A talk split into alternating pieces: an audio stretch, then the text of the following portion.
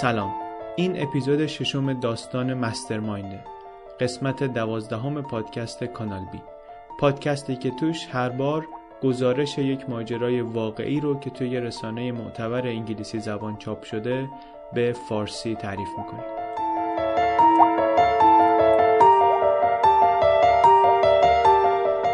داستان قسمت 12 کانال بی داستان طولانی و پیچیده و هیجان انگیزی به اسم مسترمایند که در 7 اپیزود و به صورت هفتگی تعریف میشه. این داستان رو از ماه مارس 2016 همین چند ماه پیش ایوان رتلیف به صورت سریالی در 7 قسمت در مجله آنلاین آتاویست منتشر کرده. ماجراش همچنان داغه و قصه هنوز ادامه داره. کانال بی رو به هر کس که فکر میکنید شنیدن ماجراهای تازه و واقعی رو دوست داره معرفی کنید. اگر اپیزودهای قبلی قصه مسترمایند رو نشنیدید، پیشنهاد میکنیم که از اونجا شروع کنین، بعد برسین به این قسمت. اول یه مرور کوتاهی میکنیم به اون چیزی که توی اپیزودهای قبلی شنیدیم، بعد میریم سراغ قصه امروز.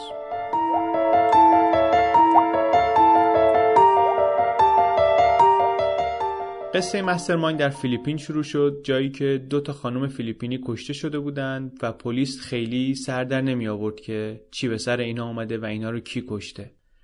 بعد دیدیم که پلیس مبارزه با مواد مخدر آمریکا یک نظامی سابق آمریکایی و یک آدمکش حرفه‌ای بین‌المللی به اسم جوزف هانتر رو در پوکت تایلند دستگیر کرد و شنیدیم که این آدم چطوری مرتبط بوده احتمالاً به قتل اون 2 نفر.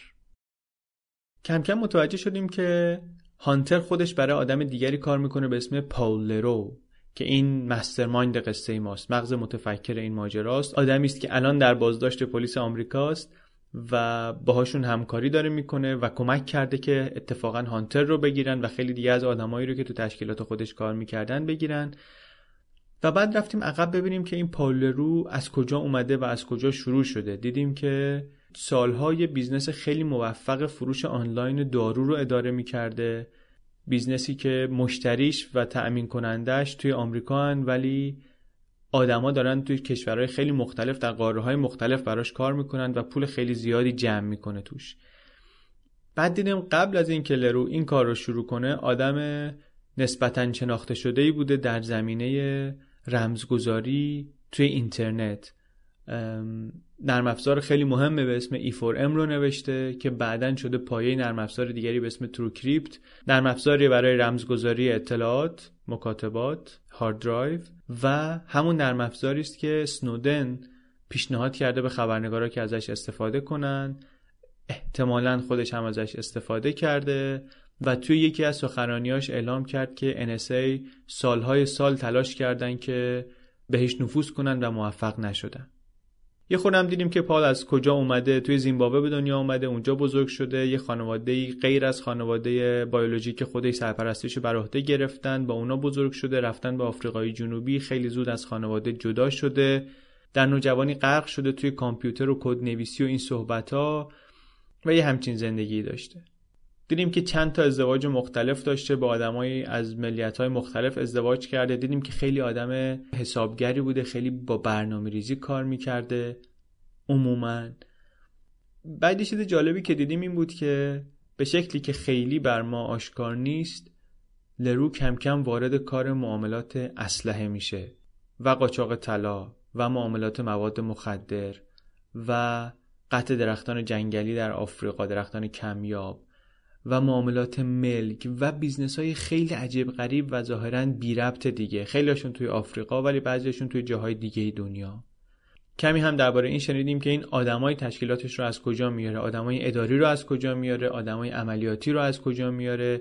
تیپ آدمایی که استخدام میکنه برای کار عملیاتی عموماً آدمایی هم با سابقه نظامی، جنگ عراق و افغانستان مخصوصاً که پای پیمانکارای سکیوریتی رو به منطقه باز کردن، خیلی نیرو آوردن این طرف دنیا که این نیروها بعداً به کار پاول لرو آمدن برای تقویت تشکیلاتش در سرتاسر دنیا.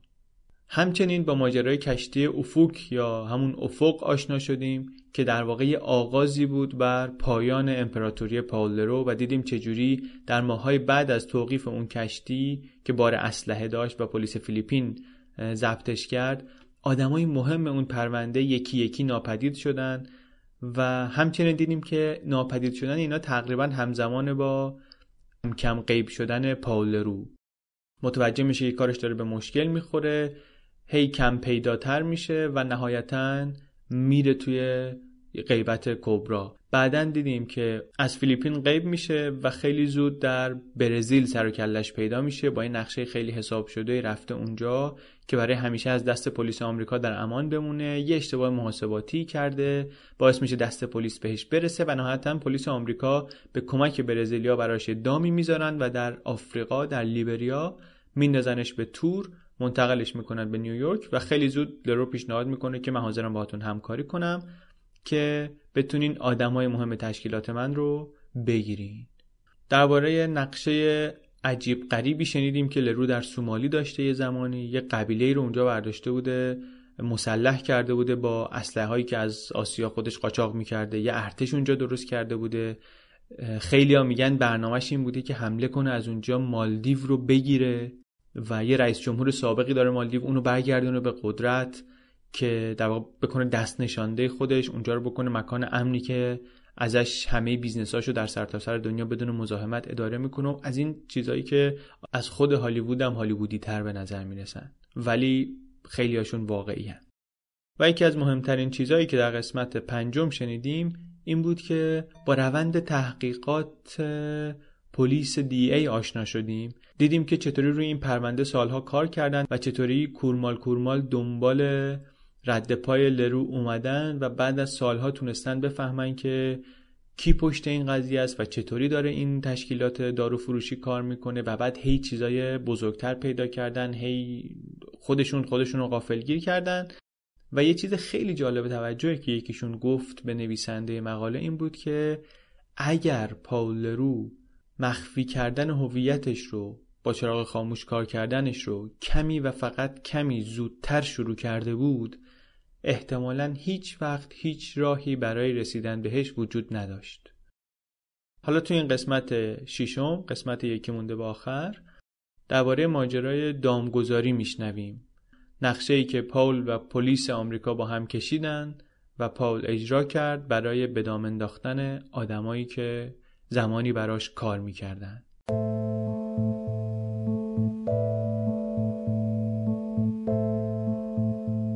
کانال بی، قسمت 12، اپیزود 6، شکارچی در دام.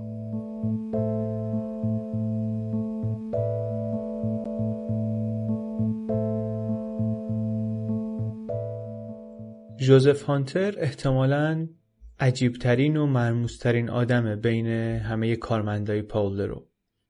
اگه یادتون باشه همون آدمی هم هست که ما قصه رو با این شروع کردیم. ایوان رتلیف نویسنده این گزارش مسترمایند هم اول جذب هانتر و پرونده هانتر شد، بعد کم کم متوجه شد که قصه بزرگتر از این حرف هست و یه پاول لروی هست و کشیده شد این وری. مثل خود پاول لرو چیزایی که در مورد هانتر میگن و مینویسن این طرف اون طرف هم فوق‌العاده شگفت‌انگیزه. یه آدم نظامی مسلک، با سابقه نظامی، بی‌رحم، بی‌عاطفه، که ارتش آمریکا پرورشش داده، تو ارتش بزرگ شده در واقع، ولی بعدش رفته به سمت خلافای فوق‌العاده بزرگ. این آدمیه که متهم به این که برنامه‌ریزی کرده برای قتل کاترین لی، دلال ملک فیلیپینی، و حتی در موردش لاف میزده. بعدن همونطوری که شنیدیم میگفته که اینایی که رفتن کار رو اجرا کردن مثلا خیلی سوتی بودن، خیلی شلخته کار کردن، از اینجور حرفا. یکی از کارمندای سابق لرو میگه که این خیلی بیرحم بود، اسم مستعار رمبو رو هم خودش بر خودش انتخاب کرده بود و خیلی هم بهش میومد. عکسایی هم که ازش هست رو نگاه میکنیم دقیقاً همون چیزی که از یه آدمی با این مشخصات انتظار داریم: هیکل گنده، جثه عظیم، نگاه خیلی خیلی نافذ و آدمی که به عنوان یه آدمکش حرفه‌ای توی دنیای اینا شهرتی داشت بر خودش. ولی قصهش جالبتر از اینه که فقط یه آدمکش حرفه‌ای باشه. هانتر 47 ساله گفتیم که سابقه نظامی داشت. اهل کنتاکی آمریکاست و یکی از معدود آمریکاییایی که توی سطح بالای تشکیلات پاول لرو کار میکرده.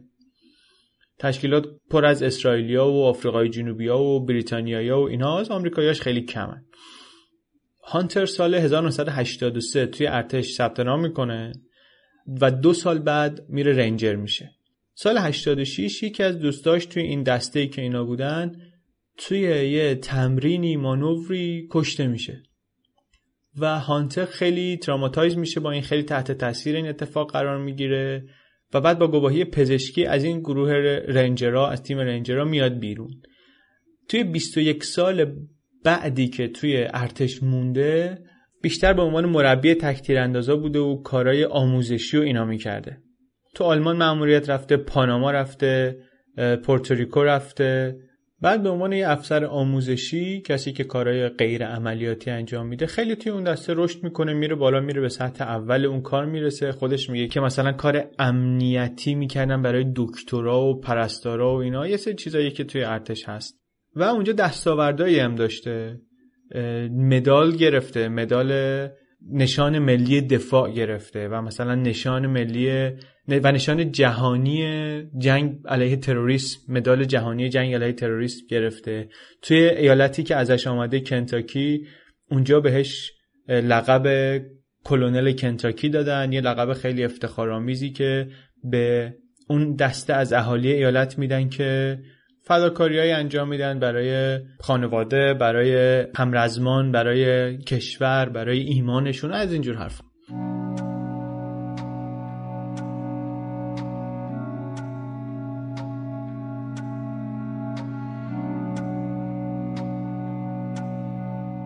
سال 2004 از ارتش میاد بیرون، برمیگره به شهر خودش، شهر کوچیک خودش، شهر 50,000 نفری، با همسرش و 2 پسرش و 2 سگش. مادر و خواهرش هم نزدیکشون زندگی میکنن و به نظر میرسه خیلی طبیعیه که بره پلیس بشه. میره امتحان ورودی اداره پلیس نیویورک سیتی رو شرکت میکنه، قبول میشه، اما بعد به این نتیجه میرسه که نیویورک خیلی گرونه برای اینکه بره اونجا زندگی کنه. به جاش میره توی یه زندانی به اسم گرین ریور کورکشنال کامپلکس، یه جایی مثلا 1 ساعت رانندگی تا خونه‌شون، اونجا مشغول کار میشه. این همزمان با اوج جنگ عراق و افغانستان و اوج داغی بازار شرکت‌های پیمانکار، کار سکیوریتی، حقوقای خوب، اینکه بری توی وسط جبهه کار عملی انجام بدی، هیجان، همه چی رو داره. هانتر هم حوصله‌اش سر رفته بوده از زندگی کردن تو شهر. پا میشه میره یه قرارداد امضا میکنه با یه شرکتی که رابطه خیلی خوبی با ارتش آمریکا داره. یه مدت دوره آزمایشی و دوره مقدماتی و از این صحبت‌ها و در نهایت کارهایی که بهش میدن مثلا حفاظت سفارت آمریکا در بغداده یا مثلا تحقیقات درباره بمبگذارای انتحاری توی عراق، از اینجور کارا. این شرکتی هم که براشون موقع کار میکرد اخیراً اسمش توی این مدارک افشا شده پاناما پیپرز آمده بود که آره کلی از این شرکت‌های اقماری داشته این طرف و اون طرف و یه خورده اسم شرکت جدیدن افتاده سر زبونا. این برگشتنش به اکشن، به میدان جنگ، باعث شد که خصوصیت‌های اخلاقی که قبلا تو دوران نظامیگری داشت، عصبی بود، قاطی می‌کرد، سریع عصبانی می‌شد، اینا همه دوباره برگرده. نمیتونست درست بخوابه. خانواده‌اش شاکی بودن که بی‌عصاب بازی در میاره، از اینجور کارا. سال 2007 یه سرباز قدیمی دیگه‌ای هانتر رو به پاول لرو معرفی میکنه. میگه که آقا بیا برو اینو ببین، یه آدم ثروتمنده، مال اهل آفریقای جنوبیه، بیزنسمنیه و دنبال آدمایی میگرده که کار سکیوریتی انجام بدن. اینم دنبال این بوده که دیگه از جنگ بیاد بیرون، به خاطر اینکه این بی‌عصابی‌ها و این مشکلات روحیش و اینا همه رو فکر میکرده که مال جنگه. میره تو تشکیلات لرو و دیگه خیلی زود باهاش داره از این طرف و اون طرف میره، از مالی میره هنگ کنگ، میره برزیل. 2 پاسپورت قلابی هم داره که این سفرها رو با اون پاسپورت‌ها میره، یه دونه مال زیمبابوه، یه دونه مال آفریقای جنوبی. اون دسته از کارمندای لرو که هانتر رو دیدن، همشون تحت تاثیرش قرار گرفتن. لولو، اون خیشاوند پاول لرو که در گفتگو با ایوان رتلیف نویسنده خیلی از مطالبی رو که ما میدونیم بهش گفت، از جمله این رو هم بهش گفت که توی یکی از کارهای اول، توی یکی از مأموریت‌های اولی که هانتر داشت من دیدمش. چند تا از کارمندای لرو حدود $1,000,000 پول رو که برای معامله طلا آورده بودن آفریقا گم کردن. حالا یا گم کردن یا دزدیدن یا هرچی. لرو این هانتر رو فرستاده بود زامبیا که اینا رو پیدا کنه و پوله رو ازشون هر جوری شده دراره، که دست خالی هم برگشت از این مأموریت. خود هانتر بعدن میگه که من خودم هم قربانی این خشم و رفتار پاول لرو بودم. یه دفعه برای معامله طلای من رفته بودم مالی، اونجا خرابکاری شد و پولی از دست رفت و اینها، و این منو تهدید کرد که میکشمت. حالا معامله چی بود؟ معامله این بود که اینا طلا رو به قیمت ارزون از معدنچیای خرده‌پا میخریدن و قاچاقش میکردن بیرون از کشور، بیرون از مالی، اونجا جمعش میکردن و بعد توی بازار قانونی فروش طلا میفروختنش. یه داستانی که میگن اینه که یکی از آدمای پاول لرو به اسم شایروون یه دفعه داشت میرفت به یکی از این کشورهای آفریقایی برای اینکه طلا بخره، یه پول خیلی قلمبه‌ای هم دستش بود و اینو ازش میزنن. خود لولو میگه که خیلی طبیعیه، تو نمیتونی با یه کیف پر از پول نقد بری کنگو و انتظار داشته باشی که هیچ اتفاقی هم نیفته. هانتر در واقع استخدام شده بود که از این جور اتفاقا دیگه نیفته. لولو میگه که هانتر خیلی حرفه‌ای به نظر میرسید، از اینایی بود که میخواست سریع بیاد کاری رو که قرار انجام بده انجام بده و سریع بره بیرون، وقتی تلف نکنه، کارهای مشکوک و بیخود و این حرفا انجام نده. میگه من بعدن هم هنگ کنگ دیدمش، هم در مانیل دیدمش در فیلیپین. آدم ساکتی بود، زیاد حرف نمیزد، چشم تو چشم نمیشد باهات. بعد میگه که کابوی نبود ولی حضورش تهدیدآمیز بود، جلوش که میشستی محضرش ناراحت کننده بود برای آدم راحت نبود. یکی دیگه از کارمندای لرو که از تشکیلات آمد بیرون و خیلی اطلاعات داد به ایوان رتلیف گیل بود. میگه که آدم غیر قابل پیش بینی و خطرناکی بود. ما چند تا مأموریت با هم انجام دادیم و بعد من تصمیم گرفتم که دیگه نمیخوام با این کار کنم. آدم ترسناکی بود و آدمی بود که همیشه خیلی خیلی عصبانی بود، انگار انظر روانی خیلی میزون نبود وضعش و بر همین من دیگه نمیخواستم اصلا هیچ سر و کاری باهاش داشته باشم. گیل همچنین میگه که دیو اسمیت، آدمی که قبلا رئیس تشکیلات امنیتی و دست راست لرو بود، یه بار هانتر رو اخراج کرد به خاطر اینکه میگفتش که این کلش خیلی داغه. سال 2010 هانتر از تشکیلات انداخته شد بیرون و برگشت کنتاکی. اما کمی بعد که پاول لرو فهمید که دیوید اسمیت یه مقداری پول میدزدیده، همونطوری که تو قسمت قبل شنیدیم دیوید اسمیت رو حذفش کرد و بعد هانتر رو دوباره استخدام کرد. توی یکی از مکالمه ها خود هانتر هم میگه که آره دیو جونش رو سر این داد که داشت از رئیس پول میدزدید و بعد کارشو رئیس داد به من. بعدن هم همیشه هانتر به آدمایی که استخدام میکرد میگفتش که اگر از رئیس بدزدین شک نکنین که کشته میشین. بعد به اینا میگفتش که همه میگن که نه میدونی من میدزدم یه خورده بعد میرم قایم میشم، من نمیترسم. ولی اشتباه نکنین، اگر که خودتونو گیر نیارن خانوادتونو گیر میارن، بچه هاتونو گیر میارن، مادرتونو گیر میارن، پدرتونو گیر میارن. آنهایی که اینجا داره بهش اشاره میکنه هم عملا خودش و آدماشن. در واقع داره میگه ما گیر میاریم، ما این کارا رو میکنیم.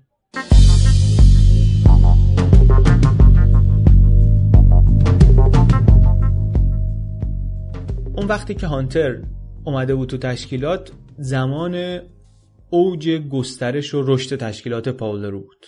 اما وقتی که برگشت برای دفعه دوم، در واقع سقوط امپراتوری چند وقتی بود که شروع شده بود. گفتیم که داروی سوما داروی بود که کنترل سابستنس اعلام شده بود و یک قسمت بزرگی از بیزنس از بین رفته بود. لرو هی داشت عمیق‌تر و عمیق‌تر فرو میرفت توی باطلاق کارهای خلاف برای اینکه این سودی رو که از دست داده بود دوباره بتونه از جای دیگه جبران کنه. خشن‌تر شده بود، نگران بود همش. خود هانتر توی مکالمه‌ای که شنود شده بود به یکی از آدماش گفتش که اون سالی که من اومدم ما 9 نفر رو کشتیم. احتمال داره که البته توی این عدد یه اغراق وجود داشته باشه، منتها همین چیزایی که ما تعریف کردیم توی اپیزود قبل در مورد آدمایی که تو فیلیپین ناپدید شدن یکی بعد از دیگری، عدد 9 همچین خیلی زیادم دور از دسترس به نظر نمیرسه. تعداد مقتولین که بیشتر میشد کم کم پاول لرو هم میخزید دیگه، میرفت زیر زمین و سپتامبر 2012 وقتی بود که کلاً غیب شده بود.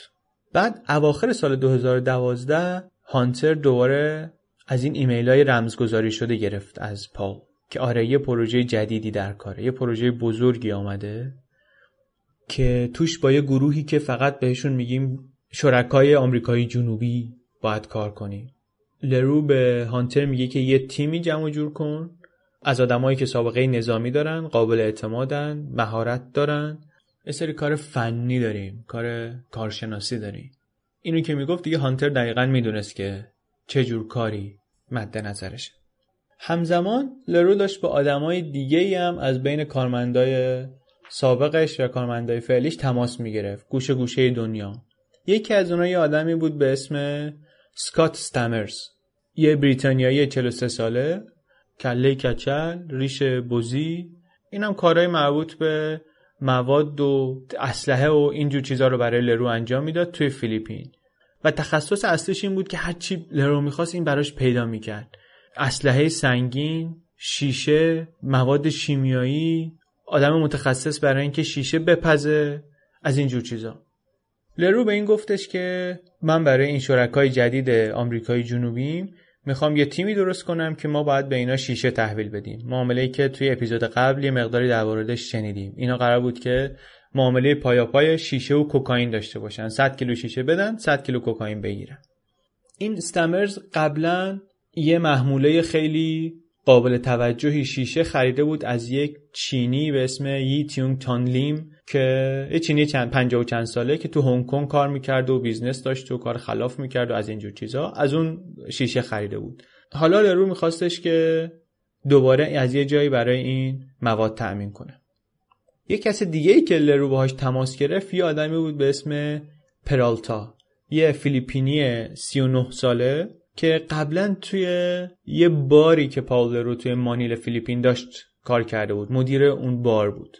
برخوردن این آدم تو تشکیلات لرو خیلی داستان تصادفی و عجیب غریبیه. دیوید سمیت یه دفعه توی یه شهر ساحلی خارج اون شهر سوبیک این آدم رو میبینه. اون موقع این آدم مدیر یه باری بوده به اسم بلو راک ریزورت. بعد سمیت میارتش میگه که بیا تو این بار ما کار کن تو مانیل و اینم پا میشه میاد. در یک تصادف خیلی خیلی عجیب و نادر بعدن ایوان رتلیف متوجه میشه که همون موقعی که این داشته اون بار رو میچرخونده، رئیس سکیوریتی این بار یه آدمی بوده که ما قصهشو قبلا شنیدیم، جان نش. آدمی که الان در بازداشت پلیس فیلیپینه، نه اسم واقعیشو میدونن، نمیدونن اهل کدوم کشوره و سالها داشته با پاسپورت یه آدم مرده زندگی میکرده و پاش گیر تو پرونده چند تا قتل که همه به تشکیلات لرو مربوط میشن. خلاص اینا همزمان توی یه بار بودن، این رئیسش بوده، اون رئیس سکیوریتیش بوده، ولی به احتمال زیاد ارتباطی نداره این به اینکه دوباره بعداً تو تشکیلات لرو یه جورایی همکار شدن با هم دیگه. خلاصه این پرالتا میاد و تو این بار مشغول کار میشه و بعدن مشغول کارهای دیگه هم میشه و کمکشون میکنه توی اون معامله شیشه‌ای که با اون چینیه داشتن. در واقع دلال اون معامله میشه. پاول صداش میکنه دوباره، میگه که دوباره یه کار مثل اون باید انجام بدی به عنوان واسطه، این دفعه با شرکای جدید آمریکای جنوبی. اون موقعی که این باش تماس میگیره بار که تعطیل شده و این پرالتا هم یه مدتی هست که کار نداره. این پیشنهاد به نظرش خیلی اوکی میاد، میگه باش انجام میده. زنگ میزنه پرالتا به اون چینیه لیم، دعوتش میکنه که میگه بیا با نماینده‌های لرو دیدار کن. اوایل ژانویه لیم و پرالتا مسافرت میکنن، میرن بانکوک. اونجا دو نفر آدم اهل آمریکای جنوبی رو میبینن که اینا میگن ما آدمای مهمی هستیم توی یه کارتل کلمبیایی و دنبال شیشه میگردیم، شیشه مرغوب، کیفیت بالا. مواد رو تو لیبریا تحویل میگیریم ولی برنامه اینه که اینا رو میخوایم توی نیویورک بفروشیم. اول کارم البته یه نمونه میخوایم. لیم میگه که مشکلی نیست، کیفیت بالا و اینا همه اوکیه، ما فقط از منابع دست اول میگیریم و مطمئنیم و از این صحبت. منابع دست اولی که اینجا صحبتشو میکنن کره شمالیه. این ادعایی که قابل راستی آزمایی نیست ولی خیلی هم عجیب غریب به نظر نمیرسه. گزارش‌های کنگره آمریکا هست که کره شمالی از اوایل دهه 90 درگیر تولید و معاملات بزرگ شیشه است. قصه هم اینه که بارندگی‌های خیلی سنگین تولید خشخاش رو از بین برده اونجا و چیزی که جاش رو گرفته مواد مخدر آزمایشگاهیه. سال 2007 میگن که کره شمالی زیر ظرفیت بین 10 تا 15 تن در سال داشته در تولید شیشه کیفیت خیلی بالا. معمولا هم این رو از مرزی که با شمال چین دارن قاچاق میکنن. باور عمومی هم اینه که این برنامه عظیم تولید شیشه یا دولت به صورت چرا خاموش داره نظارت میکنه و یه تایید ضمنی داره روش، یا اینکه اصلا خودش دستش تو کاره. هرچند بعداً سال 2013 گزارش‌های دولتی آمریکا میگه که تولید شیشه توسط دولت کره شمالی احتمالاً یا از بین رفته کامل یا اینکه به شدت کاهش پیدا کرده. لیم هم همین حرفو برمیگرده به این کلمبیایی‌ها میزنه، میگه که دولت کره شمالی برای اینکه به آمریکا نشون بده که دیگه تو کار فروش شیشه نیست، این آزمایشگاه‌ها رو همه رو از بین برده، همه رو آتش زده، ولی ما هنوز چند تن مواد خالص درجه یک از قبل داریم و ما تنها آزمایشگاهی هستیم توی کره شمالی که هنوز دایریم و داریم کار میکنیم و اینا میگن که ما میخوایم بریم ببینیم آزمایشگاه رو بازدید کنیم. میگه که نه، همچین امکانی وجود نداره. آدمی که کره‌ای صحبت نمیکنه رو ببریم اونجا خیلی مشکوکه و این کارو نمیتونیم بکنیم. چند تا آدم هستن که توی فیلیپین درگیر این کارن، بیشترشون هم بریتانیایی هستن. خلاص اینا باید دست به دست کنن، هر کدوم یه نقشی دارن توی عملیات. و استمرز آدمیه که توی مدت داره مکاتبه میکنه هم با پاول لرو هم با اون کلمبیایی، همش هم با ایمیل‌های رمزگذاری شده و جزئیات قراردادو نهایی میکنه. کلمبیایی میگن که نمونه‌ها باید فرستاده بشه به مونروویا، پایتخت لیبریا. اینا با پست فدکس میفرستنش، ترکینگ نامبر، شماره رهیابیش رو هم ایمیل میکنه برای پاول لرو. اینا نمونه رو تحویل میگیرن، آزمایش میکنن، میگن یکیش 96% خالصه، یکیش 98% خالصه. عالی، همه چی اوکی.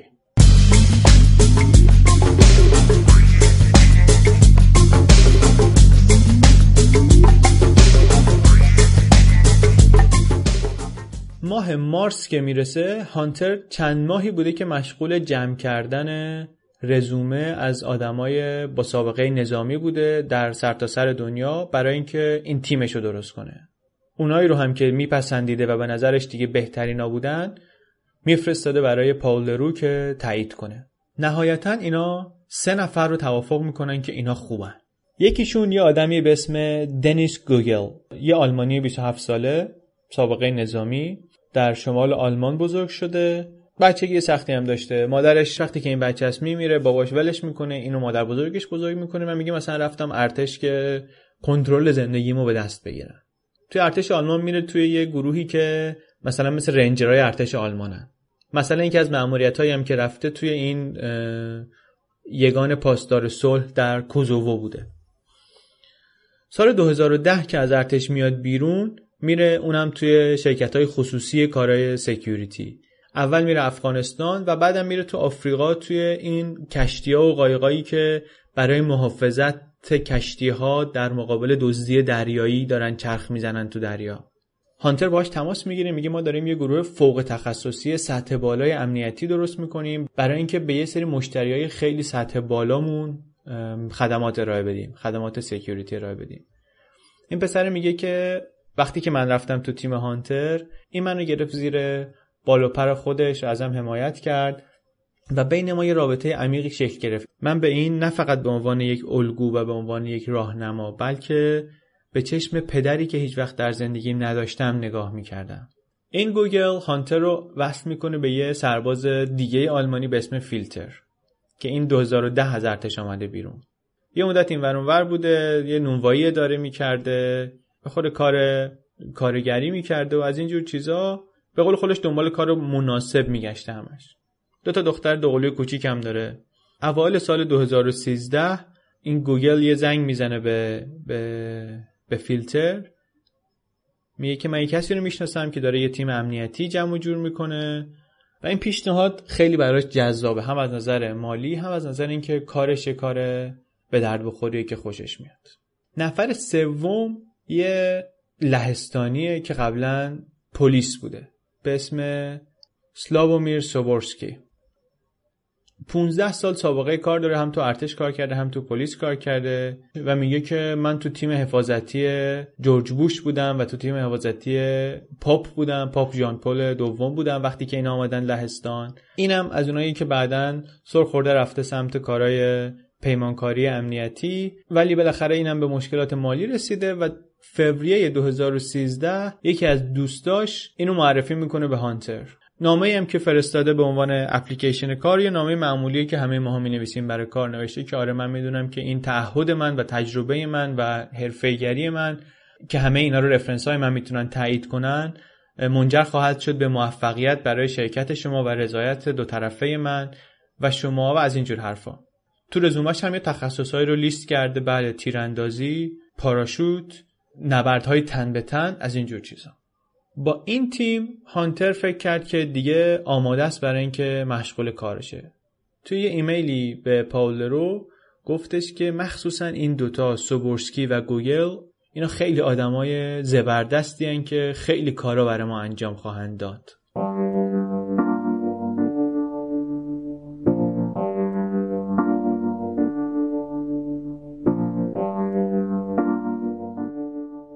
ایمیلایی که اینا به هم دیگه میزنن هم جالبه. مثلا توی ایمیلایی که هانتر و گوگل رد و بدل کردن یه جایی این گوگل نوشته که آره من کاملا متوجهم که نینجا یعنی چی، من برای هر کاری آمادگی دارم. قشنگ معلومه دارن در مورد چی حرف میزنن.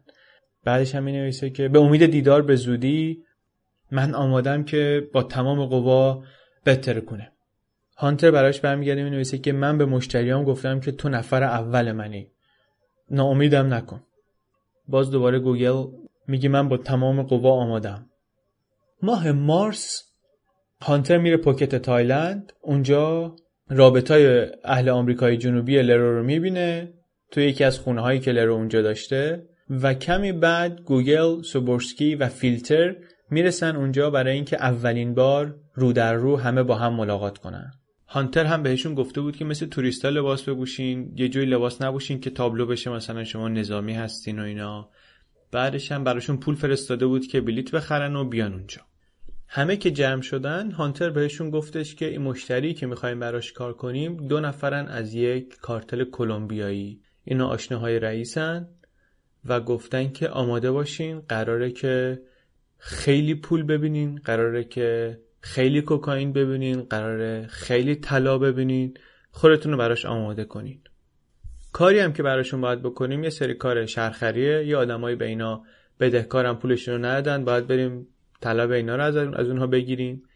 یک کار قاچاق، حمل کوکائینه و یه سری هم کار بونوس، کار اضافه که ما میدونیم که توی ادبیات اینها کار اضافه، کار بونوس یعنی آدم کشی. بعدم بهشون میگه که وقتی که بهتون یه کاری میدیم این کار باید براتون مقدس بشه، مأموریتی که بهتون داده میشه رو باید انجام بدید به هر قیمتی که شده. و بعد هانتر اون سخنانیش رو شروع میکنه برای اینا که قبلا هم یه تیکه های ازش رو تعریف کردیم. میگه که کار ما مثل کار توی نظامه، مثل کار تو ارتشه. شما جیمز باند رو تو فیلم میبینین میگین که منم میتونم اون کارو بکنم، کاش که منم یه فرصتی بشه اون کارو بکنم. الان این فرصتیه که شما دارین. همه این کارهایی که یه زمانی فکر کردین شاید بتونم بکنم، اگه یه اکشنی پیش بیاد الان وقتشه. بعدش هم اگه شما برای دولت کار کرده باشین یا تو نظام کار کرده باشین میدونین که بهتون میگن که اگه تو درد سر افتادی ما هیچی نمیدونیم، خودتی و خودت، اصلا ما تو رو نمیشناسیم. اینجا هم همین سیستم، هیچ فرقی نداره، انگار که تو نظامه. تنها تفاوتش اینه که شما به جای اینکه برای فرماندهتون کار کنید دارید برای ما کار میکنید و برای این مشتریای کلمبیاییمون کار میکنید. عین جنگ هم هست، اگه بگیرنتون میکشنتون مگه اینکه تسلیم بشید، اگر بهتون اجازه تسلیم شدن بدن. جنگ دیگه، گرفتار که بشین کشته میشین. خلاصه کلام اینه. بعد میگه که کله رو باید به کار بندازین، توی این کار مغز باید کار کنه. به خاطر اینکه هیچ وقت نمیدونی چی پیش میاد، هیچ وقت نمیدونی که قدم بعدی چیه. داری میری پول از یکی بگیری، داری میری یکی رو گروگان بگیری، آدم دزدی کنی، آدم دزدی که میدونی چطوری باید بکنی. میری در خونه یارو رو میزنی، به یه بهانه میکشینش توی ون خودتون. از قبلش حتما یه جایی رو انتخاب کردین که برین اونجا قایم شین، یه جایی که نگهش دارین. فقط مستقیم باید برید اونجا و همین که رسیدید تو ساختمون دیگه مشکلی نیست. دست و بالشو میبندین و من مطمئنم که هر آدمی تو اون شرایط پولو بهتون میده. اگر که شکنجه لازم شد، واتربورد لازم شد، اونم کار سختی نیست، کار خیلی ساده ایه. یه حوله خیس میذارین رو صورت یارو، بعدش هم آب میریزین. مثلا 15 ثانیه 20 ثانیه آب میریزین از بالا رو صورتش، بعد شروع میکنه حرف زدن. خیلی کار پیچیده ای نیستش.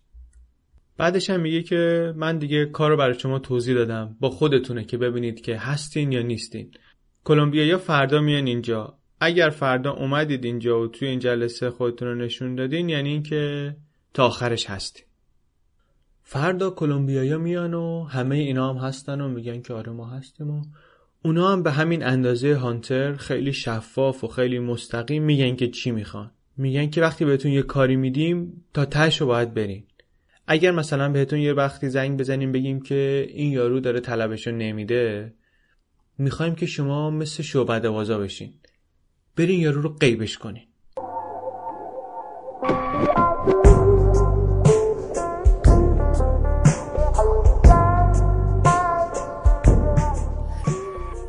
توی قدم‌های اول یه سری کارهای ساده تر بهشون دادن این کلمبیایی‌ها.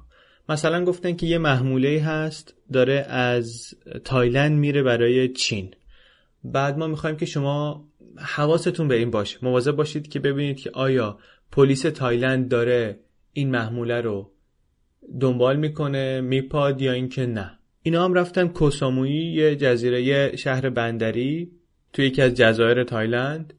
بعد عکس گرفتن از اون کشتی، عکس گرفتن از موقعیتش توی بندرگاه، عکس گرفتن. تمام مدت البته هانتر خودش توی خونه مونده بود و داشت مرتب با پاول و با کلمبیایا مکاتبه میکرد. بعد از چند روزم هانتر برای پاول مینویسه که این آدمایی که این کلمبیایا رو کشتی دارن خیلی جالب نیستن، نه خوشم نیومده. البته بچه‌ها دارن هنوز میپانشون، ولی به نظرم نمیرسه که پلیس تایلند خیلی در حال بررسی اینا باشه یا مثلا دنبالشون کنه. چیزی که ما میبینیم اینه که در طول روز هیچکی از کابین این کشتی بیرون نمیاد. کاپیتانشون فقط هر شب میاد بیرون، میره یه کشتی دیگه، اونجا چند نفر رو برمی‌داره و میرن پارتی. خلاصه این کار کوسامویی تموم میشه. بعدش کلمبیایی‌ها میگن که ما میخوایم که شما برین به ماوریتیوس، یه جزیره‌ای توی اقیانوس هند شرق ماداگاسکار، و اونجا همین کار محافظت رو اینا انجام بدید برای چند تا جلسه خیلی مهمی که ما اونجا داریم. هانتر هم یه حساب کتاب میکنه، مثلا میگه ما 15,000 دلار بودجه برای این کار میخوایم به عنوان هزینه سفر و گواهینامه رانندگی و اینها. بعدش هم مثلا یه لنز تلفوتو میخوایم برای اینکه مثلا از فاصله 100 متری بتونیم عکسایی به درد بخور از صورت آدما بندازیم، از پلاک ماشینا بندازیم، از این جور کارا. آوریل همون سال تیمو میفرسته اونجا. اولین جلسه‌ای که اونجا هست بین کلمبیایی‌ها و یه خریدار اسلحه به اسم TC و دو تا آدمی که قبلا اسمشون رو شنیدیم، اسکات استمرز و فیلیپ شکل. یه سری اسلحه و RPG و این چیزا دارن میخرن، این آدما درگیرشن. کاری به معامله‌ای که اونجا داره میشه نداریم. گوگل، فیلتر و این سوبورسکی رفتن و کار محافظت از این جلسه، نگهبانی جلسه رو انجام دادن. فرداش استمرز و شکل جلسه داشتن با این کلمبیایی‌ها و دوتا آدم سرب. دستور این جلسه درباره یه محموله‌ایه که اخیراً در اقیانوس آرام جنوبی گم شده، اونطوری که پاول در یه ایمیلی به هانتر گفت، و ما میدونیم داره درباره اون کشتی ژروه صحبت میکنه که شنیدیم که گم شده بود و اینا. و گم شدن این کشتی بود که پاول رو فرستاده بود بیشتر و بیشتر توی مخفیگاه خودش. در واقع بعد از این که پاول برنامه اینو ریخته بود که آقا این کشتی از اکوادور بیاد بیرون و اینا، دیگه هیچ کدوم از همکاراش ندیدنش. حالا استمرز مأموریتش این بود که یه تأمین کننده جدید پیدا کنه برای این محموله‌ای که گم شده، از دست رفته، یه کسی جدیدی رو پیدا کنه که بتونه جایگزینش کنه. سربا گفتن که ما میتونیم بین 700 تا 1000 کیلو مواد از آمریکای جنوبی به استرالیا برسونیم. حالا کاری به این جلسه الان نداریم. اینا برگشتن، این تیم هانتر برگشتن به تایلند و وقتی برگشتن تایلند نشستن توی جلسه ای با رمبو، هانتر و این تیمای فوتبال که برمیگردن مربی بهشون مثلا نقاط ضعف و قوتشون رو گوش زد میکنه، اینم بهشون گفتش که آره اینجا مثلا این اشتباهو کردین، اونجا اون اشتباهو کردین. مثلا این سری تذکراتی بهشون داد. بعدش هم یه پرزنتیشنی درست کرد، یه اسلاید شوی از مأموریتایی که اینا انجام دادن و اینو فرستاد برای پاول که پاول هم ببینه این تیم چطوری کار کردن، مثلا خروجیشون چی بوده، از اینجور صحبت. یک چیز خیلی جالب توی این جلسه‌ای که اینا داشتن اونجا اینه که وقتی که هانتر داره عکسای اینا رو میبینه که این دو نفر آدم اینجا هستن توی این جلسه که این میشناسدشون و اینا همون استمرز و شکلن. اما هانتر نمیدونه که اینا هم در واقع از طرف پاول لرو آمدن تو اون جلسه. یعنی این جلسه دو طرف از این سه طرف این جلسه در واقع آدمای پاول لرو هن، ولی هیچ کدوم خبر از کار اون یکی ندارن. این یه مثال خیلی عجیب از سطح بالای طبقه بندی مأموریت ها و اطلاعات توی تشکیلات پاول لروه. این دوتا گروه هر دوتا دارن برای یه آدم کار میکنن، توی یه تشکیلات هستن و هیچ کدوم هیچ ایده‌ای ندارن. در واقع یه مهره هایی هستن توی نقشه پیچیده‌ای که یارو داره اجرا میکنه، فقط خودشه که اون بالا نشسته میدونه که هر کسی داره چه تیکه‌ای از کار رو انجام میده. اونا که اون پایینن چیز خاصی نمیدونن.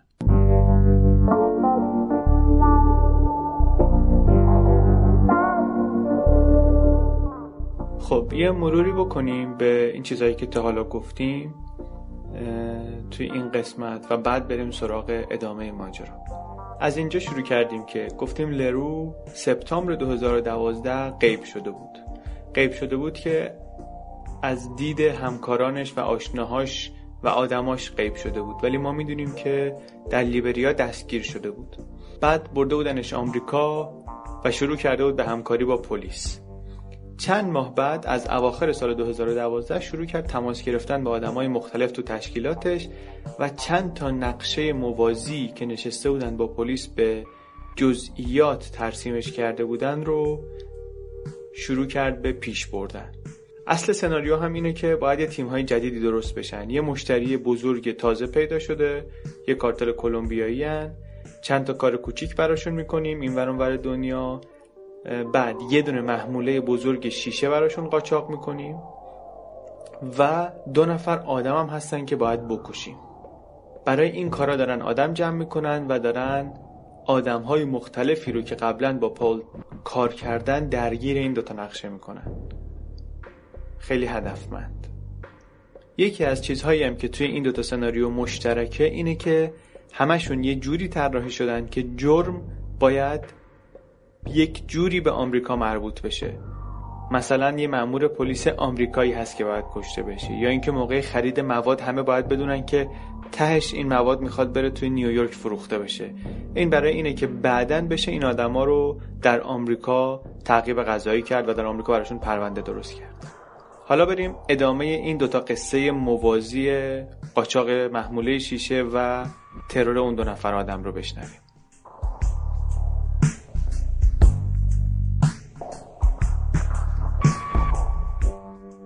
اواسط ماه می استمرز و شکلز برگشتن تایلند برای اینکه این کلویا رو ببینن و برای اینکه درباره حمل این محموله شیشه توافق کنن.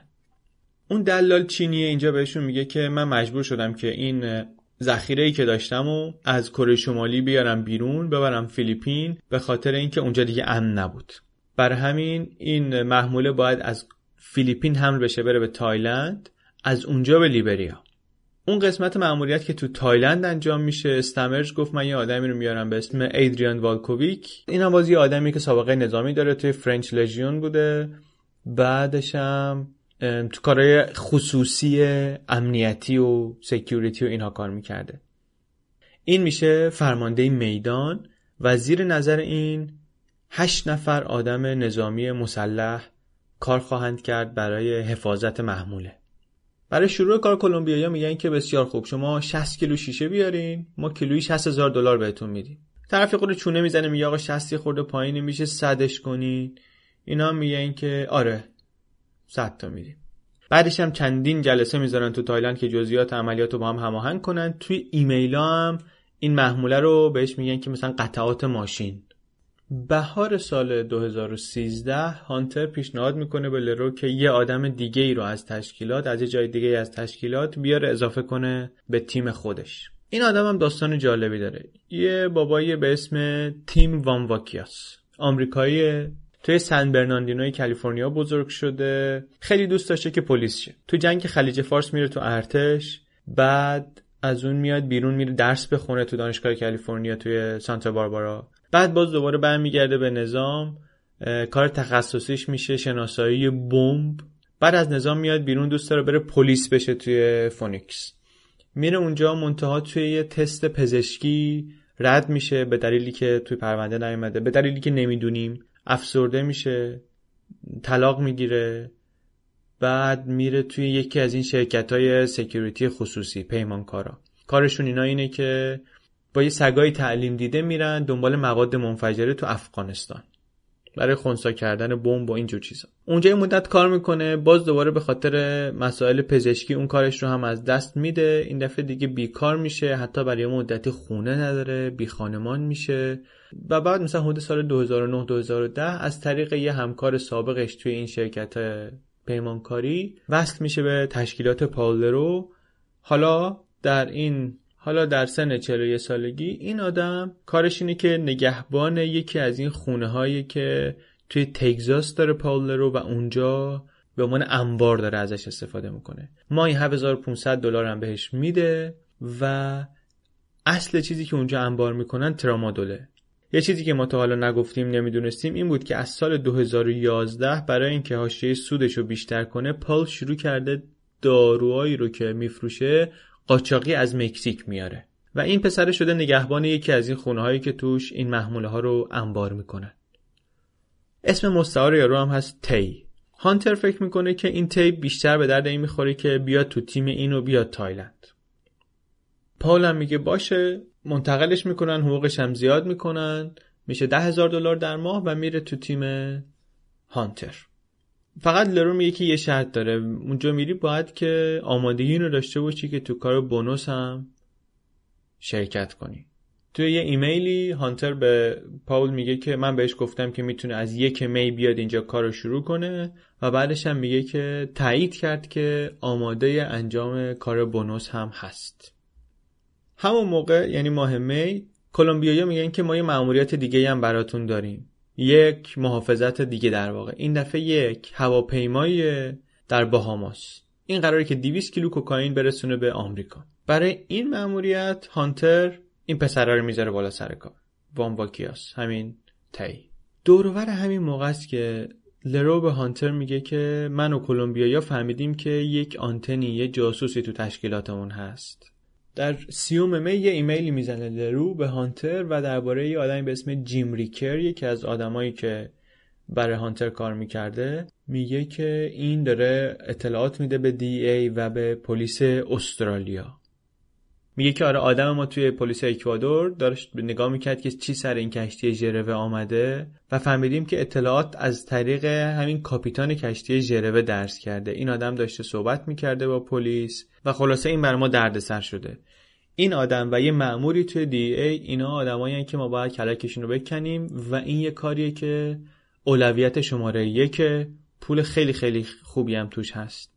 من از تو پیشنهاد میخوام برای اینکه بگی که بهترین راه برای انجام این کار چیه. این کار باید در اسرع وقت انجام بشه. ما همین الان 3 محموله رو از دست دادیم، کلی پول از دست دادیم و نمیشه وقت تلف کرد. این آدم کسی رو از تشکیلات نمیشناسه، فقط یه نفر رابطه خودش رو میشناسه، بر همین خطری ما رو تهدید نمیکنه. ولی اون چیزی که خطرناکه اینه که نمیتونیم انقدر پشت سر هم محموله از دست بدیم و در واقع ضرر مالی کنیم.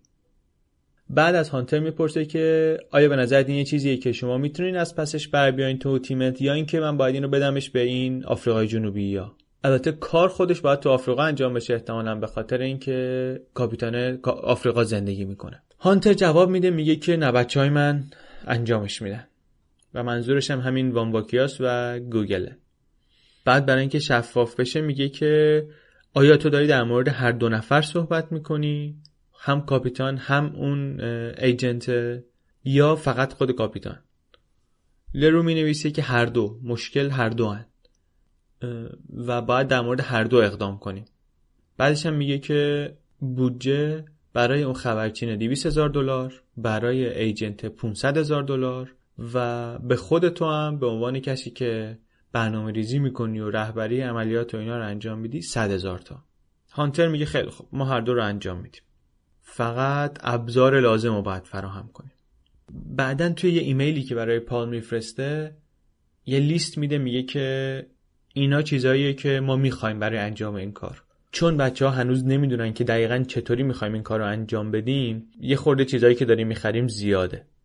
2 مسلسل سبک با صدا خفه کن، مسلسل‌های سبک دستی، خشاب برای این اسلحه‌ها، 2 قبضه سلاح کمری کالیبر 22 سبک، بازم با صدا خفه کن، خشاب و گلوله برای اینا، 1 تفنگ 308، یه تفنگ دورزن با دوربین و جلد و گلوله، 2 جلیقه ضد گلوله مخفی IIIA. اینا یه جلیقه با پایه فیبر، خیلی سبکه، خیلی نازکه، سطح محافظش خیلی بالاست و مقاومتش خیلی زیاده. مامورای FBI زیر لباسشون از این جلیقه استفاده میکنن، در مقابل اکثر سلاح‌های دستی و سبک 100% محافظه. 2 GPS مخصوص، 2 ماسک، یه جور ماسکی که نژاد آدم رو هم مشخص نمیکنه، معلوم نمیشه آدمی که پوشیده چه نژادی داره اصلاً، و 2 دستگاه بیسیم 2 طرفه با گوشی و قابلیت پوش تو تاک که مثلا شماره گیری نخوام بکنن وقتی که میخوان با هم صحبت کنن. لیست خیلی جامعیه در واقع.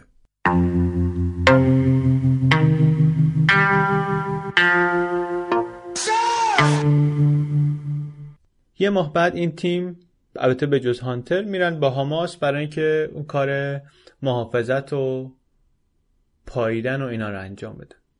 کاری بود که میتونستن قشنگ مثل اوقات فراغت هم باهاش برخورد کنن. مثلا بود که آره یه سری محموله کوکائین یه کسی میخواد بده به یه کسی دیگه، اینا فقط باید نظارت کنن به عملیات. منطقه هم بالاخره با هاماس و ساحل و تفریح و تشکیلات و عکسشون هست که داره خوش میگذره بهشون تو کار. کارم که تمام میشه زنگ میزنن به کلمبیایی، میگن آقا انجام شد. اینا نشستن تو ماشین، از پنجره ماشین نگاه میکنن که کیسه های کوکائین بارگیری میشه تو هواپیما و بعد که هواپیما میپره اینا به کلمبیایا زنگ میزنن که گزارش بدن که چطور انجام شد و چی شد. هواپیما که میپره این پسر آمریکایی میره توی هتلی، کلمبیایا رو میبینه. کلمبیایا عکس و پرونده این مأمور DEA و اون جاسوس داخل سیستم رو آورده بودن و گفتن که ما میخوایم که این کار رو شما توی لیبریا انجام بدین. بعدش هم میگن که ما میخوایم که اون 2 دیگه هم، سوبورسکی و فیلتر هم توی این مأموریت باشن. این پسر وامواکیاس هم سریع تکست میده به هانتر، میگه که اینا اینطوری میگن و سوال من اینه که پول اون وقت همینه یا اینکه میخواین که پولو زیاد کنی. حالا یه خورده اینها رو ول کنیم اینجا، بریم سراغ اون محموله شیشه که یارو میخواست. بعد گفت که انبارم تو کره شمالی رو همه رو جمع کردم، جنسا رو همه رو آوردم فیلیپین، از فیلیپین باید بیاد و این حرفا. اینا همه چی آماده میکنن در ماه آگوست و این پسر استمرز و اون چینی لیم و کلمبیایی‌ها به این توافق میرسن که یه تستی بکنیم این محموله شیشه رو که میخوایم بیاریم. توی تست هم اینطوریه که همون کانتینرها، همون مسیر، همون آدما میان، فقط به جای اینکه توش مواد مخدر باشه توش چای میذارن، چای خشک میذارن. خیلی جالبه که تو ایمیلایی که دارن جزئیات این عملیات رو با هم توافق میکنن یه بحث مفصل و دامنه داریه درباره اینکه چه جور چایی استفاده کنن. قشنگ انگار فیلم تارانتینوه. و آخرش بالاخره کلمبیایی‌ها میگن که نه آقا این فقط یه تست و اینا و ما این چای ارزون رو انتخاب میکنیم، همینو میاریم. یه خورده بعدم محموله رو میارن و میرسونن تایلند و از اونجا هم میذارن تو کشتی و میفرستن سمت لیبریا. 1-2 هفته بعد این کشتی هنوز تو راهه. استمرز میره پوکت تایلند، جلسه میذاره با این کلمبیایی‌ها درباره عملیات آلفا، همین عملیات قاچاق این شیشه. و اونجا کلی عکس داره، عکسایی که از بندرگاه داره، عکسایی که از خود محموله داره، نقشه‌ای که اینا مثلا میخوان بیان برن به لیبریا و جزئیات این که کی کجا کشتی کجا وای میسه کجا بار میزنیم از اینجور چیزا. $15,000 هم یه بودجه اضافه در نظر گرفتن برای اینکه اگه لازم شد رشوه بدن به کسایی. توی ایمیل انکریپت شده‌ای هم استمرز به لرو توضیح میده که این لازمه برای اینکه اگر یه وقتی کاری گیری کرد ما نیاز داشتیم که یه آدم سیاسی وارد ماجرا بشه و مثلا کمکمون کنه بتونیم به اونا رشوه بدیم. آدمش رو هم پیدا کردن. این آدم زن رئیس اداره پلیس فیلیپینه. قرار با کلمبیایی‌ها هم اینه که به محض اینکه محموله برسه به تایلند، نه به لیبریا، همین که برسه به تایلند، اینا باید پول رو که میشه حدود $6 میلیون بفرستن به یه حسابی در هنگ کنگ. محموله با یه قایق تفریحی از فیلیپین فرستاده میشه به یه بندرگاهی در تایلند. اونجا منتقلش میکنن به یه کشتی بزرگتر و از اونجا میره آفریقا. در تایلند هانتر و تیمش دارن با اون 2 نفر کلمبیایی جلسه میذارن برای اینکه کار ترور اون مأمور دی ای و اون خبرچینه رو پیش ببرن. هرچند که چندین ماه 8 ماه الان اینا دارن با هم کار میکنن، بازم وقتی که میان هانتر به آدماش میگه که این دوتا رو کامل بگردن، وسایل الکترونیکیشون ازشون بگیرن، بعدش هم جلسه رو باهاشون حتما تو محیط باز میذاره، تو فضای باز میذاره برای اینکه مطمئن بشه که کسی داره چیزی ضبط نمیکنه. بعد هانتر و گوگل و وامواکیاس و کلمبیایی‌ها میشینن و جزئیات برنامه رو قدم به قدم با هم مرور میکنن. سوبورسکی و فیلتر تو این جلسه نیستن، رفتن استونی، اونجا یه کاری هست محافظت از یه محموله اسلحه، رفتن اون کارو انجام بدن. خلاصه اینا تو این جلسه نشستن، عکسای سوژه ها رو نگاه میکنن، با هم بررسی میکنن، بحث میکنن که چطوری وارد اون کشور مقصد بشن، چطوری خارج بشن. هر 2 نفر قرار شده که هم ماشین داشته باشن هم موتور داشته باشن. هانتر براشون یه ماسک‌های خاصی خریده که توی اون لیست تجهیزاتی که به لرو سفارش داده بود. اینا یه ماسک‌های لاتکس خاصه که وقتی میزنی حتی طرف نمیفهمه که اینی که این پشته سفید پوسته سیاه پوسته چه نژادی داره. ماسک‌ها رو امتحان می‌کنن، به نظرشون میاد که خیلی عالیه، خیلی خوبه و به نتیجه میرسن که تجهیزات عالیه. بعد کلمبیایی‌ها به گوگل میگن که تو رهبر عملیات باش و پیشنهادشون اینه که میگن که ما با این تجهیزاتمون و اینا میتونیم یه کاری کنیم که به نظر برسه که ماجرا دزدیه. یکیشون میگه که من فکر میکنم که ما نهایتاً مجبور شیم خیلی بریم نزدیکشون، میدونیم، برای اینکه مثلا مطمئن بشیم که کار دقیق انجام شده، حتما مردن، باید خیلی نزدیک بشیم بهشون. بعد روی تفنگا بحث میکنن که کدوم بهتره، نهایتا توافق میکنن که یه MP7 هست که این از همه بهتره، ساخت آلمان. وامواکیاس میگه که این کارش تضمینیه، هرچی در تیر رسش باشه کلکش کنده است.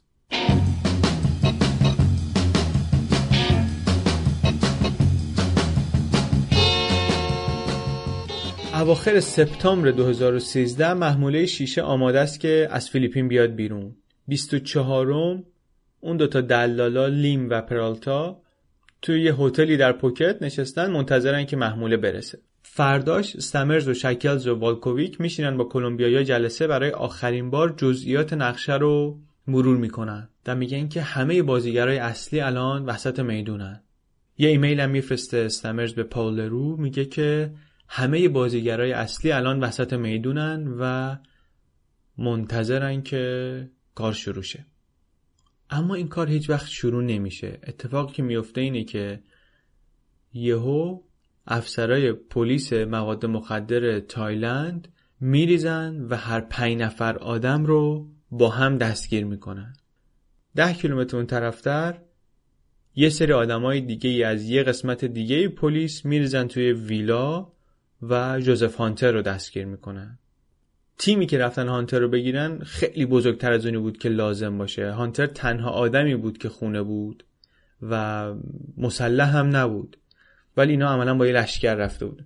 اینا میگیرنش و دستبند میزنن و میارنش بیرون و میشوننش رو زمین جلوی در و همه پلیسا پشتش وای میسن، جست میگیرن عکسایی که بعدن میاد بیرون از این صحنه ها و پخش میشه همه جای دنیا اینطوریه که از صورت هانتر هیچی نمیشه خوند. دستاش پشتش دستبند زده است، یه تیشرت هومر سیمپسون پوشیده و تصویری خوره تصویر عجیب غریبیه، مخصوصا وقتی کنار این خبر قرار میگیری که این آدمو گرفتن در حالی که داشته نقشه ترور یه مأمور دی ای رو میکشیده. همزمان با این دستگیری ها هزاران کیلومتر اون طرفتر سوبورسکی و فیلتر هم توی هتلشون در تالین استونی دستگیر میشن. اینا رو درجا منتقل میکنن به یه زندانی از زندانهای قدیمی که از زمان شوروی باقی مونده و همون اولش هم به نظر میرسه که انقدر اینا رو زدن که سوبورسکی بعدن احتیاج به عمل جراحی معده پیدا کرد. باز یه گوشه دیگه دنیا همون روز صبح وامواکیاس و گوگل از هواپیماشون توی فرودگاه بین‌المللی مونروویا در لیبریا پیاده شدن. آماده بودن که برن سراغ کشتن مأمور دی ای و اون کاپیتانه خبرچینه و انتظارشون این بود که کلمبیایی‌ها بیان استقبالشون با اسلحه و با تشکیلات و با ماسکا و با ماشینایی که لازم داشتن و با موتورسیکلت‌ها و این چیزا. به جاش یه گروهی پلیس لیبریایی ریختن سرشون و خیلی زود تحویلشون دادن به پلیسای دی ای که اونجا بودن و اینا هم سریع بردنشون نیویورک. این 1 سال بعد از اینه که پاول لرو سواره یه هواپیمای مشابهی شده بود از همین مبدأ به همون مقصد. 3 روز بعد وزارت دادگستری یه کنفرانس خبری برگزار کرد در منهتن و گفت که ما یه عملیات مخفیانه‌ای داشتیم که توش این هانتر و تیم آدمکشیش و اینا رو دستگیر کردیم و گفت که آره چند تا از مامورای دی ای کلی تمرین کرده بودن، یه فیلمنامه‌ای نوشته بودیم، یه سناریوی خیلی مفصلی داشتیم و اینا به عنوان نماینده یه کارتل کلمبیایی خودشون رو معرفی کردن و ماها داشتن با این آدما کار می‌کردن. فیلم این کنفرانس خبری رو می‌ذاریم که ببینین. توضیحی که میدن به نظر میرسه که واقعا یه نقشه خیلی فوق‌العاده و استادانه ای رو طراحی و اجرا کردن برای گرفتن این آدما. ولی ایوان رتلیف میگه که من وقتی که اینو نگاه کردم یه چیزی اذیتم میکرد تو ماجرا و اون همین بود که دی ای این آدما رو از کجا شناخته بود. آیا اینطوریه که اینا برمیدارن مثلا دور و بر دنیا میگردن ببینن کی داره ترور میکنه، کی داره آدمکشی میکنه، بعد مثلا با یه تومه‌ای میندازن جلوشون، یه کار تروری بهشون پیشنهاد میکنن که اونا بیان برای این کار، بعد اینا دستگیرشون کنن؟ اینطوریه. به نظر میرسه که این داستانی که اینا تعریف میکنن با جوزف هانتر شروع میشه، یه آدم با این سابقه، با این قدرت، با این تشکیلات. ولی چی شد که اینا اصلا به هانتر علاقه‌مند شدن؟ هانتر از کجا وارد رادار دی ای شد؟ بعد میگه تعجبم بیشتر شد وقتی که 2 ماه بعد دی ای اعلام کرد که استمرز و یه شرکتی رو که توی اون معامله شیشه دست داشته اونا رو دستگیر کردن. دی ای اون موقع چیزی درباره این که این دوتا عملیات به هم مربوطن نگفت، فقط گفت که ما یه عملیاتی رو کشف کردیم و خنثی کردیم که نشون میده که کره شمالی هنوز یک بازیگر مهمه در تأمین شیشه در دنیا و در قاچاق بین‌المللی و این صحبت‌ها. این روزنامه واشنگتن پست بود که ارتباط بین این دوتا رو برقرار کرد و گفت که این پرونده قاچاق مواد از کره شمالی مربوط میشه به یک کارتل بین‌المللی که برای جوزف هانتر، یه سرباز سابق آمریکایی، کار میکرده و بعد نوشت که جوزف هانتر چند وقت پیش دستگیر شده، البته به یک جرمی و در قالب یک پرونده‌ای کلاً مستقل از ماجرای قاچاق شیشه. تمام این گزارش‌هایی که میاد بیرون اینطور وانمود میکنه که بالا سر هانتر هیچ کس نیست. اینه که حلقه وصل کننده این دوتا پرونده است و اینه که مهمترین آدم هر دوتا قصه است. بعد رتلیف میگه که من هرچی بیشتر شروع کردم توی این پرونده ها غور کردن، چیزای عجیب بیشتری دیدم، مثل این که توی هر دوتا پرونده به یه آدم عجیبی اشاره میشد. توی هیچ کدومشون البته اسمی از آدم‌های عجیب برده نمیشد. توی یکی از پرونده‌ها به اسم مستعار شخص شماره 1 بهش اشاره میکردن. توی بازجویی‌های اون یکی پرونده میگفتن که شریک معاملات مواد مخدر مثلا یه همچین اسمی، و میگه بیش از 1 سال طول کشید تا من فهمیدم که این شخصیت‌های مهم مرموز این دوتا پرونده در واقع یه نفرن. ظرف 6 ماه بعد از این دستگیری همه این 6 نفری که تو تایلند بودن و اون 2 نفری که توی استونی بودن منتقل شدن به نیویورک سیتی. اعضای تیم استمرز هم هر کدومشون با یه پرونده‌ای مواجه شدن که توش میگه بله اینا توطئه میکردن برای وارد کردن شیشه به آمریکا. هانتر، گوگل و وامواکیاس اینا اتهامشون اینه که توطئه کردن برای قتل مأمور قانون. فیلتر و سوبورسکی هم اتهام اصلیشون مربوط میشه به معامله کوکائین در باهاماس و این محموله‌ای که اینا برایش کار محافظت و اینا کردن. همینطوری که اینا منتظر دادگاهن، در مدتی که اینا منتظر دادگاهن چیزی که بهش فکر میکنن در کنار اینکه بالاخره یک زندان خیلی طولانی مدتی در انتظارشونه اینه که چه بازی خوردن. نه خبرچینی در کاره، نه مأمور دی ای در کاره، نه کسی تو نیویورک هست که بخواد 100 کیلو شیشه بخره از کره شمالی، نه کوکائینی در باهاماس در کار بوده اینکه مثلا اینا رفتن اینطوری محافظتش میکردن. خونه پوکت تحت نظر پلیس بوده. خیلی از جلساتی که کلمبیایی‌ها میآمدن و هانتر فکر می‌کرده که داره اینا رو خوب می‌گرده و مطمئن میشه که هیچ چیزی ندارن که ضبط کنن رو کلمبیایی‌ها در واقع ضبط کردن. همه ایمیلایی که رد و بدل می‌کردن، همه نقشه‌هایی که داشتن، همه رو دی ای داشته جمع می‌کرده. اما عجیب‌ترین و تکان دهنده‌ترین نکته احتمالاً برای هانتر و استمرز چیزی بوده که اونا به محض اینکه دستگیر شدن فهمیدن، اما برای ما و برای بقیه دنیا چند سالی طول کشید تا متوجه بشیم. اونم این که پاول لرو آدمی که اینها به تناوب ازش یا به شدت میترسیدن یا به شدت تحسینش میکردن، آدمی که پای همه اینا رو کشیده بود به این پرونده، در واقع تمام این مدت در بازداشت پلیس بوده و نه تنها در بازداشت پلیس بوده بلکه نقش اصلی این فیلمی بوده که اینا گرفتارش شدن.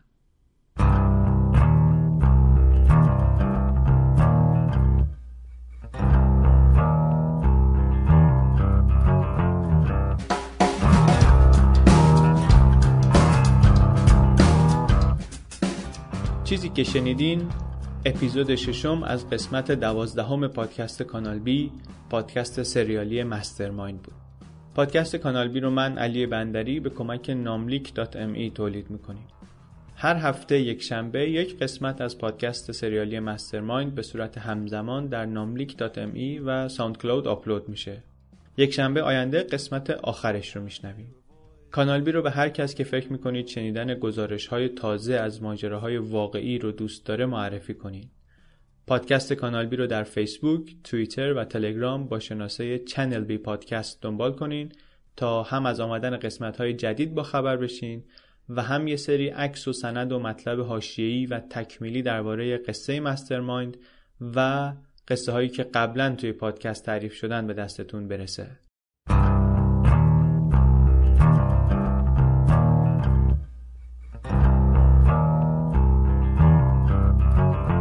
چنل بی پادکست